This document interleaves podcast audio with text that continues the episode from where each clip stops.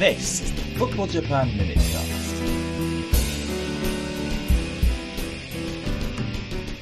Hi, I'm Ben Mabley in the early hours of Monday, the 11th of March, Japanese time. Today is, of course, the second anniversary of the 2011 earthquake and tsunami and the two J-League teams most affected by the disaster, Kashima Antlers and Vegalta Sendai, shared an emotional minute silence and pre-match ceremony in tribute of the victims as they met at the Kashima Stadium on Saturday afternoon. We'll have all the news from that game and the rest of the Japanese League action coming up in just a few seconds.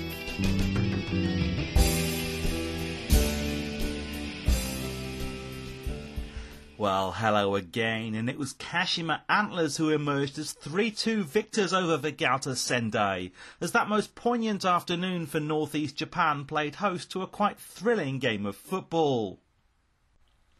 Vegalta were missing key midfielders Shingo Tomita and Makoto Kakuda, and the absences showed as Antlers established a clear advantage throughout a first half that ended 1-0 in their favour.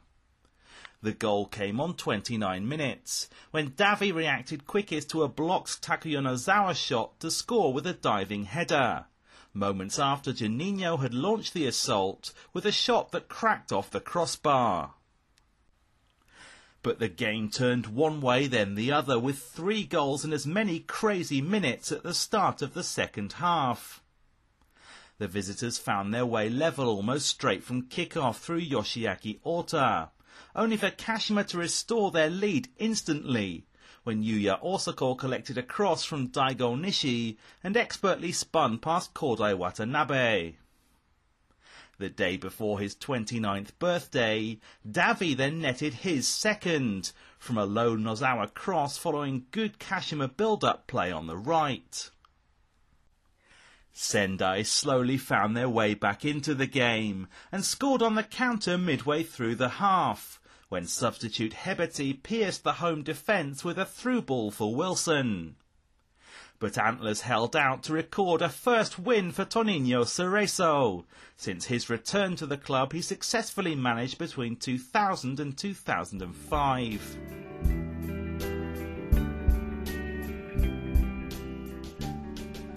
Yokohama F. Marinos sit atop the nascent table after sending Afshin Ghotbi and his young Shimizu S-Pulse side back to the drawing board with a stunning 5-0 away victory at Nihon Daira.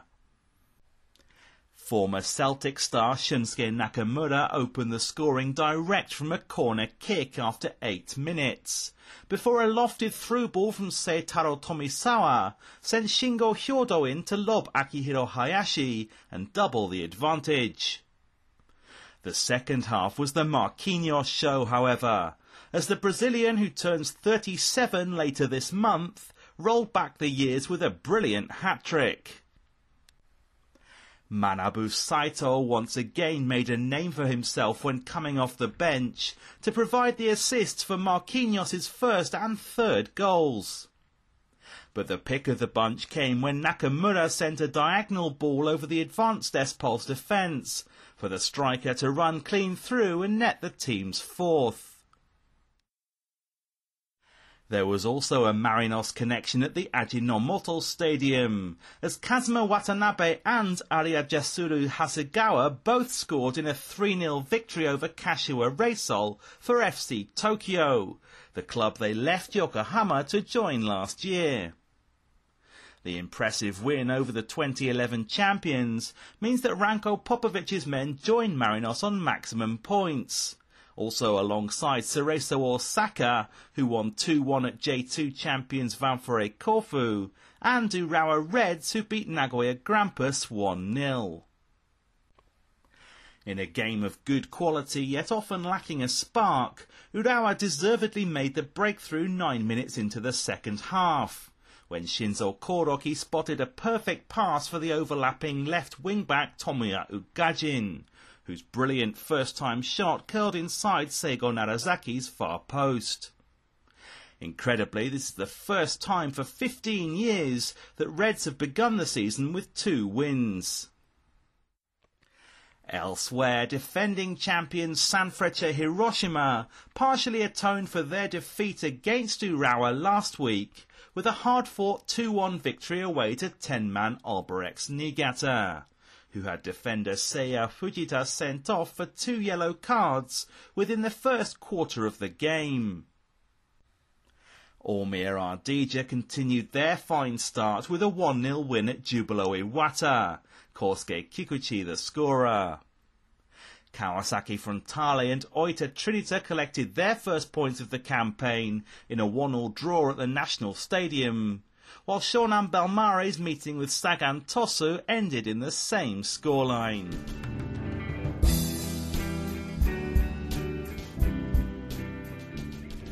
Some quick J2 highlights to finish up with, and Vissel Kobe moved top of the table with a thumping 4-0 win over FC Gifu, leaving only them and Avispa Fukuoka on maximum points after the latter beat Montedio Yamagata.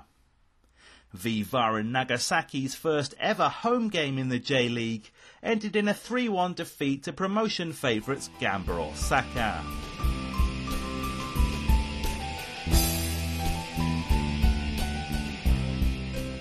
As always, the rest of the J2 results can be found at the Minutecast website. That's minutecast.footballjapan.jp. Right, that's all from me for today. Do join us again next week for another J League Roundup. Bye for now.